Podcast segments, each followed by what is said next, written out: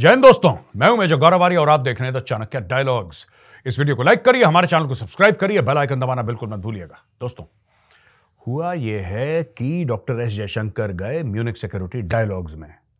और यह बात हम पहले कवर कर चुके हैं, लेकिन नई बात यह है कि हैंडल्स ब्लैट करके एक अखबार है और अखबार के जर्नलिस्ट ने इनसे पूछ लिया कि, सर, आखिर ये प्रॉब्लम है क्या भारत को? भारत इतना तेल क्यों खरीदता है? रूस से आप जानते हैं कि भाई रूस ने यूक्रेन के ऊपर कर दिया हमला और यूक्रेन के ऊपर हमला करके हज़ारों बेगुनाहों को मार दिया। तो फिर आप बताइए, भारत क्यों ऐसे अग्रेसर को, जो कि चढ़ दौड़ता है दूसरे मुल्कों को, भारत उनको क्यों सपोर्ट करता है? यह सवाल पूछा और यह सवाल जायज़ है दोस्तों। पूछने का अधिकार है और यह सवाल किसी के भी दिमाग में आ जाएगा, लेकिन जिस तरीके से डॉक्टर जयशंकर ने भारत को डिफेंड करा, दोस्तों ये अपने आप में ये पीएचडी है पीएचडी किसकी पीएचडी है ये? ये डिप्लोमेसी की। ये पेट्रियोटिज्म की, ये नेशनलिज्म की पीएचडी है अपने आप में। और उन्होंने दो तीन बातें बोली, बड़ी प्यारी बातें बोली। उन्होंने बोला, देखिए, ऐसा है कि जो रूस के साथ हमारे संबंध हैं, वो आज के नहीं है, बहुत पुराने हैं। और उन पुराने संबंधों ने कभी गिराव नहीं देखा, हर समय या तो स्थिरता देखी या चढ़ाव देखा। पहली बात यह है। दूसरी चीज़ यह है कि कह रहे हैं, आप तो बात कर रहे हैं तेल की, मैं तेल पे दोबारा आऊँगा, लेकिन मैं आपको यह बताना चाहता हूँ, वो डॉक्टर साहब बता रहे हैं इनको, डॉक्टर जयशंकर, कि भाई ऐसा है कि एक जमाना था जब भारत को परेशानी थी। जब भारत घिरा हुआ था, दो दुश्मनों से आज भी घिरा हुआ है भाई दबे उस समय भारत के पास इतने पैसे नहीं थे। वो जमाना था जब भारत मिलिटरीली और इकोनॉमिकली इतना रोबस्ट नहीं था, इतना सॉलिड नहीं था जितना आज की तारीख में। तब हम वेस्ट से रिक्वेस्ट करते रहे कि हमें भी हथियार बेचो, हमें भी हथियार बेचो, हमें भी हथियार बेचो। लेकिन पश्चिमी देशों ने एक ना सुनी, उनके सर पे चढ़ा था पाकिस्तान का जुनून। वो बात अलग है दोस्तों, कि आज की तारीख में पाकिस्तान को ऐसे निकाल के फेंक दिया जैसे दूध से मक्खी निकालते हैं। वो बात अलग है, लेकिन fact of the matter is कि एक जमाने में पाकिस्तान अच्छा पाकिस्तान तब भी नालायक था, पाकिस्तान तब भी फुकरा था, पाकिस्तान आज भी फुकरा है। तो पाकिस्तान में कोई चेंज नहीं आया। पाकिस्तान वैसी बेड़ा गर्क पहले था बेड़ा गर्क आज है। लेकिन उस समय वेस्टर्न कंट्रीज़ को पाकिस्तान की ज़रूरत थी। पाकिस्तान को हर समय टिश्यू पेपर की तरह यूज़ करा है अमेरिका ने और वेस्टर्न कंट्रीज़ ने। जैसे नैपकिन होती है, आपने हाथ पहुँचे मुँह पहुँचा नाक पहुँची फेंक दिया डस्टबिन पे। ये पाकिस्तान की असली औकात है और पाकिस्तान इसी में खुश भी है। इसी में खुश भी है, इसीलिए पाकिस्तान ने बोला कि हमें भारत से खतरा है। उस समय वेस्ट ने यह नहीं देखा कि इसको खतरा कैसे है? अटैक तो खुद ही कर रहे हैं पाकिस्तानी इंडिया को। 1947-48 में इन्होंने अटैक करा। 1965 में अटैक करा। 1971 में अटैक करा। ठीक है? 1999 कारगिल तो बाद में हुआ, जिसमें भी पाकिस्तान ने अटैक करा, लेकिन fact of the matter is attack तो पाकिस्तान की तरफ़ से हुआ। जब पाकिस्तान की तरफ़ से अटैक हुआ तो फिर पाकिस्तान को क्या खतरा है भारत से यार? तो डॉक्टर जयशंकर ने फिर इनको बात समझाई कि बॉस, ऐसा है देखो। हम आपसे हथियार मांगते रहे, आपने कभी हथियार नहीं दिए। हमें हथियार दिए किसने? हमें हथियार उस वक्त दिए रूस ने। और रूस ने, दोस्तों, मैं आपको एक और बात बता दूँ, रूस ने हमें तब हथियार दिए जब उन हथियारों के लिए हमारे पास पैसे नहीं थे। तो हम रूस को भेजते थे गेहूँ। ठीक है? हम भेजते थे सब्ज़ियाँ। जो भी हम लोग उगा सकते थे, चावल, ये सब हम रूस को भेजते थे और रूस उसके एवज में हमें हथियार देता था। कभी हमने कोयला भेज दिया, कभी कुछ भेज दिया, जो भी ज़मीन से हम लोग उगा सकते थे या निकाल सकते थे या उसको एक्सकवेट कर सकते थे या वहाँ से माइन कर सकते थे, वो हम बेचते थे। रूस, और रूस उसके एवज में हमें देता था हथियार, जिससे हम अपनी सरहदों की रक्षा करते थे दोस्तों। तो क्या दुनिया यह चाहती है कि भारत अपने पुराने दोस्त को भूल जाए? आज भारत के पास पैसा है, और आज भारत के पास इतना पैसा है कि रूस से भी कई गुना ज़्यादा पैसा है भारत के पास। तो क्या करें फिर? तो क्या करें? जो पुराना मित्र है, जो हमारे साथ खड़ा रहा है, उसको भूल जाए। उसको बोले कि ठीक है, अब तो हमारे पास पैसे आ गए। कौन रशिया यार? भाड़ में जाओ। चलो अमेरिका। आप और हम चलते हैं, बैठ के कॉफ़ी पीते हैं। क्या यह करना चाहिए भारत को? बिल्कुल नहीं। दोस्तों, कई लोग यह भी आर्ग्यूमेंट देते हैं कि भाई, रूस ने जो करा, रूस ने बड़े सख्त टर्म्स एंड कंडीशंस लगाए जब आपको हथियार दिए थे, और रूस ने टेक्नोलॉजी ट्रांसफ़र नहीं करी, और रूस ने डिपेंडेंट वो तो हर एक देश करता है। वो तो हर एक देश करता है। आपको क्या लगता है जो भारत हथियार आर्मीनिया को सप्लाई कर रहा है, भारत पूरा बना देता है, उनको कि पिनाका की ये ड्राइंग्स हैं, तुम ले लो? कोई देश नहीं करता यार ऐसे। जब आपकी बहुत मोटी डील, बहुत बड़ी डील होती है, तब टेक्नोलॉजी ट्रांसफ़र होता है। मैं इसलिए कह रहा हूँ, क्योंकि कमेंट सेक्शन में कई लोग लिख चुके हैं कि साहब, ऐसा भी कोई रशिया ग्रेट नहीं है और रशिया ने ऐसा भी नहीं नहीं, ऐसा देखो, जब आप घिरे हों दुश्मनों से, जब पाकिस्तान आपको हर दस साल में अटैक कर रहा हो जब चीन आपको आँखें दिखा रहा हो और आपकी सरहदों पर चीन ज़ोर डाल रहा हो राइट जब सब कुछ आपके प्रॉब्लम में चल रहा हो, क्योंकि आपके दोनों जो नेबर्स हैं, एक तो न्यूक्लियर पावर है, उस जमाने में पाकिस्तान नहीं था, पाकिस्तान बाद में बना, चाइना ऑलरेडी था, लेकिन पाकिस्तान चाइना की शय लेकर भारत पर अटैक कर रहा था, भारत के अंदर टेररिज्म कर रहा था, तब भारत क्या करता है ये बताओ आप? क्या करता भारत? रूस ने करी है मदद? बिल्कुल करी है। आज की तारीख में, आज की तारीख में जो भारत रूस से तेल खरीद रहा है, जिसके लिए वो जर्नलिस्ट पूछ रही है डॉक्टर जयशंकर से और सब लोग पूछ रहे हैं कि तुमने तेल खरीद लिया, ठीक है, इसमें भारत का फ़ायदा है। इस बार भारत फ़ायदा उठा रहा है रूस का, लेकिन भारत तेल खरीद रहा है। खरीद रहा है कि नहीं खरीद रहा दोस्तों? खरीद रहा है ना।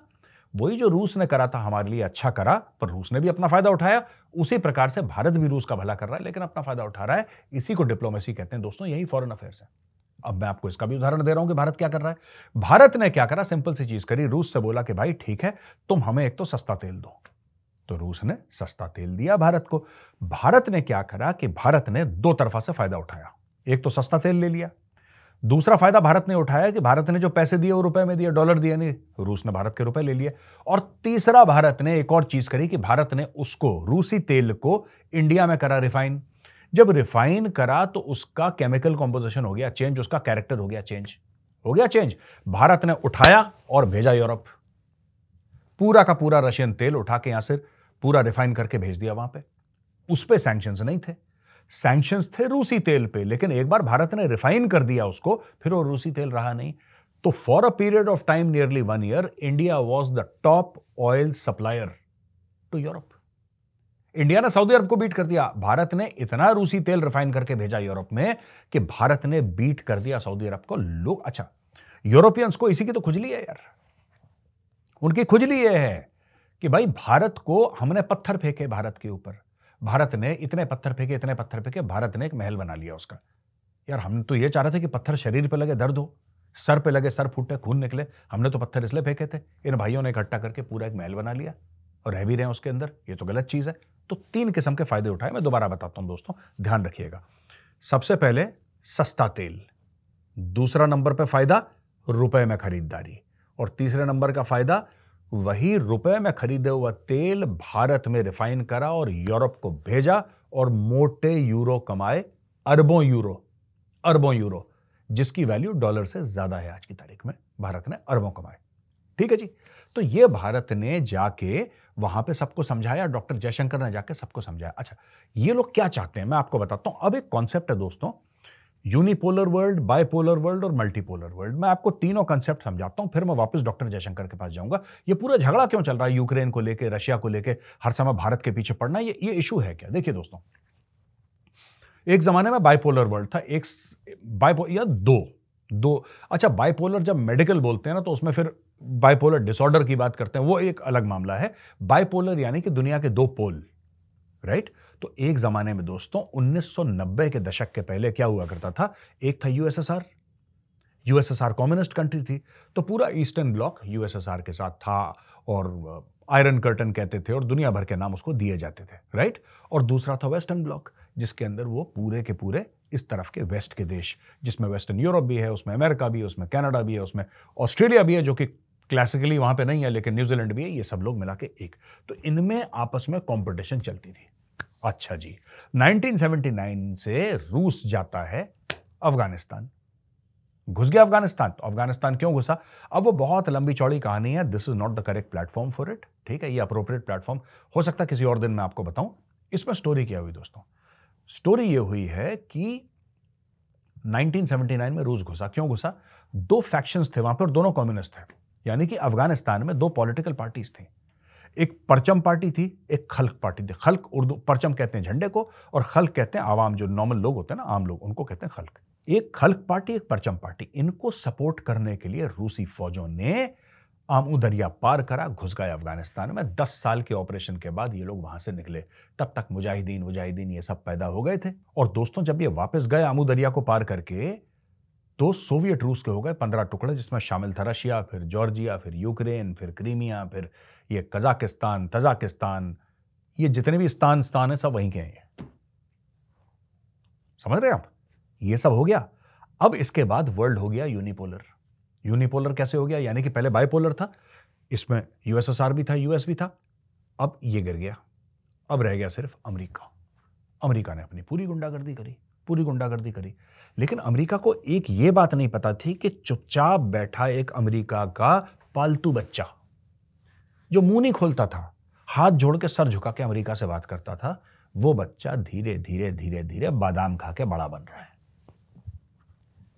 धीरे धीरे।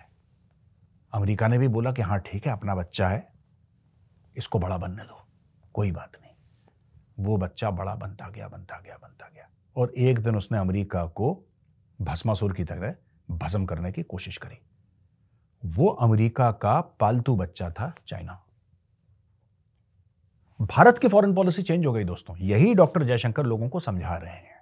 जब वो ऑप्शंस की बात करते हैं ना when he talks about options तो स्टोरी क्या सुना रहे हैं? वो स्टोरी ये वाली सुना रहे हैं। अब बात, देखिए, इस पूरे सिनेरियो में आता है भारत और भारत की फॉरेन पॉलिसी चेंज होती है धीरे धीरे पहले भारत भारत कभी किसी ब्लॉक का हिस्सा नहीं रहा। जब भारत सोवियत रूस के बिल्कुल निकट था, बिल्कुल करीब था, तब भी वो सोवियत ब्लॉक में नहीं था। भारत हर समय नॉन अलाइंड रहा है राइट भारत हर समय ये कहता है कि नहीं साहब, आप अपनी जगह जाओ, अमेरिका अपनी जगह जाएगा, यानी कि सोवियत रूस अपनी जगह, अमेरिका अपनी जगह, और भारत और कुछ देश जो उस समय गरीब देश हुआ करते थे, वो एक नॉन अलाइंड यानी कि वो किसी के साथ नहीं है, वो अपना काम खुद करेंगे। ठीक है जैसे नो प्रॉब्लम ये भारत का एटीट्यूड था। आज की तारीख में भारत का एटीट्यूड क्या है? भारत कह रहा है कि दुनिया मल्टीपोलर है।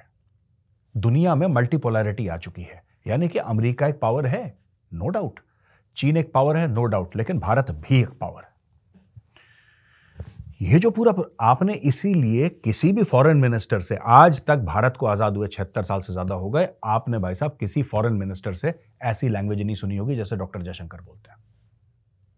डॉक्टर जयशंकर बोलते हैं तो ऐसे लगता है कि कोई, जैसे वो यूपी की एसटीएफ एनकाउंटर कर रही होगी। और बड़े पोलाइटली टाई शाई पहन के अंग्रेज़ी में बिल्कुल प्यार से ऐसी बातें बोल देंगे, बाद में उस बंदे को पता लगता है कि गोलियाँ चल चुकी हैं यहाँ पे। तो दोस्तों, ये है नए भारत की तस्वीर जो मैं आपको बताना चाह रहा था। ये पूरा जो है ना म्यूनिक सिक्योरिटी डायलॉग्स में बैठ के कि भारत ने, अब मैं आपको और बताता हूँ। मेरे पास कुछ आंकड़े हैं जो आपको जानने की आवश्यकता है। दोस्तों, ये बात तो तय है कि सैंतीस अरब डॉलर का तेल भारत ने रूस से पिछले साल खरीदा था। यह बात तय है, और ये बहुत मोटा अमाउंट है। लेकिन ये अमाउंट हमने अपने रुपए में खरीदा। हमने यूएस डॉलर नहीं दी, हमने रुपीज़ में खरीदा। अब मैं आपको कुछ बताना चाहता हूँ कि किसने क्या क्या खरीदा। जब से इन्वेजन हुआ, यानी कि फरवरी 2022 में रूसी फौजें घुस गई थी यूक्रेन के अंदर, तब से किसने क्या क्या ये यूरोपियन जितने भी गोरे देश हैं, ये भारत की तरफ़ बड़ा ड्रामा यार, तुमने ऐसा कर दिया, तुमने ऐसा कर दिया। Very bad very bad Bharat, तुम ऐसा कर कैसे सकते हो यार? तुम ऐसा करके ये भारत को गिल्टी फील करवाने के चक्कर में। वहाँ पे डॉक्टर जयशंकर ने इनकाउंटर कर दिया। आप सुनो, कोल, यानी कि कोयला। कोयला जो यूरोपियन यूनियन ने लिया है, जो भारत को दोषी ठहराता है। भारत को दोषी ठहराता है, कहता है कि तुमने रशिया को कंडेम नहीं करा, तुम तेल क्यों खरीदते हो? कोयला उसने खरीदा है तीन दशमलव दो अरब डॉलर का, रूस से। भाई, रूस से। और ये हमले के बाद, यूक्रेन पर हमले के बाद यूरोपियन यूनियन, जो सबसे बड़ी उंगली भारत की ओर उठाता कहता है कि तुम लोग गलत हो। तीन दशमलव दो अरब। चाइना ने खरीदा है सत्रह दशमलव तीन अरब का कोयला। भारत ने खरीदा है आठ दशमलव तीन आठ अरब का। अच्छा। इसके अलावा और भी देशों का दे रखा है। यहाँ पे यूरोपियन यूनियन के ही हिस्से हैं, लेकिन उन्होंने अलग से भी लिया एक तो यूरोपियन यूनियन का बिल है ईयू का। उसके अलावा जर्मनी ने 745 मिलियन का लिया है भाई। नेदरलैंड्स ने 1.1 बिलियन का लिया है। इटली ने 380 मिलियन का लिया है। हंगरी ने 839 मिलियन का लिया है। साउथ कोरिया ने आठ अरब का कोयला लिया है और फ्रांस ने लिया है नब्बे मिलियन का कोयला। और बताओ, ये हैं स्टैटिस्टिक्स ये देखो भैया, ये मैं कोट कर रहा हूँ। सब लिखा है मेरे पास। यानी कि आपको पोक करने के लिए सिर्फ़ भारत मिल रहा है। चीन ने भारत से कई गुना ज़्यादा लिया, अब चाइना को कुछ नहीं बोल रहा है। चाइना सुनता ही नहीं, चाइना कहता मैं इंग्लिश समझ में नहीं आती भगवान से। चाइना नहीं सुनता किसी की, क्योंकि भारत एंगेज करता है, क्योंकि भारत कहता है, चलो बात कर लें, ये भारत। अब ये तो कोयला है। अब आते हैं गैस पे, फिर आऊँगा मैं तेल पे। ये तेल के बारे में चूचू करते हैं ना, मैं उसकी भी पोल खोलूँगा आपके सामने। अब देखो, जब से रूस ने यूक्रेन को अटैक करा है दोस्तों यूरोपियन यूनियन ने गैस गैस 80 अरब डॉलर की गैस ली है। 80 अरब डॉलर की गैस ली है यूक्रेन से। चीन ने ली है 19 अरब भारत ने ली है 446 मिलियन लेकिन यानी कि आधे अरब से भी कम, आधे अरब से कम। ठीक है जी? तुर्की ने ली है करीब साढ़े अट्ठारह अरब। जर्मनी ने ली है चौदह अरब। चौदह अरब की बात कर रहा हूँ मैं। यही जर्मनी, दोस्तों, जो कहता है कि तुम रूस का सपोर्ट कर रहे हो और जो रूस बम पटाखे मार रहा है यूक्रेन के ऊपर, वहाँ पे हज़ारों लोगों की हत्या कर रहा है क्योंकि तुम उसके साथ बिज़नेस करते हो, इसलिए रूस यह कर पाता है, तुम पैसा दे रहे हो। वो जर्मनी तेरह अरब की गैस खरीदी है। नेदरलैंड्स ने दो अरब की, इटली ने सात दशमलव दो अरब की, हंगरी ने दस अरब की, साउथ कोरिया ने दो अरब की, फ्रांस ने साढ़े सात अरब की गैस खरीदी अब दोस्तों आते हैं तेल पे, जिसकी वजह से बहुत लोगों के खासतौर से वेस्टर्न कंट्रीज़ के अंग विशेष में बड़ी खुजली हो रही है। वो भारत ने ऐसा कर दिया। भारत ने तेल खरीद लिया। अब देखो। यूरोपियन यूनियन, ध्यान से देखना, यूरोपियन यूनियन ने 103 अरब यूरो का तेल खरीदा है रूस से। मैं ऑयल की बात कर रहा हूँ। खुद खरीद रहा है 103 अरब यूरो का तेल रूस से और भारत ने खरीदा है सिर्फ़ पैंसठ। पैंसठ अरब यूरो के लेवल का हमने रुपए में पेमेंट करी है। पैंसठ अरब पैंसठ अरब यूरो उसमें इनको मौत आ रही है। इन्होंने हमसे लगभग दुगना खरीदा है ऑलमोस्ट पूरा नहीं ऑलमोस्ट दुगना। चाइना ने 123 अरब यूरो का तेल खरीदा है, लगभग।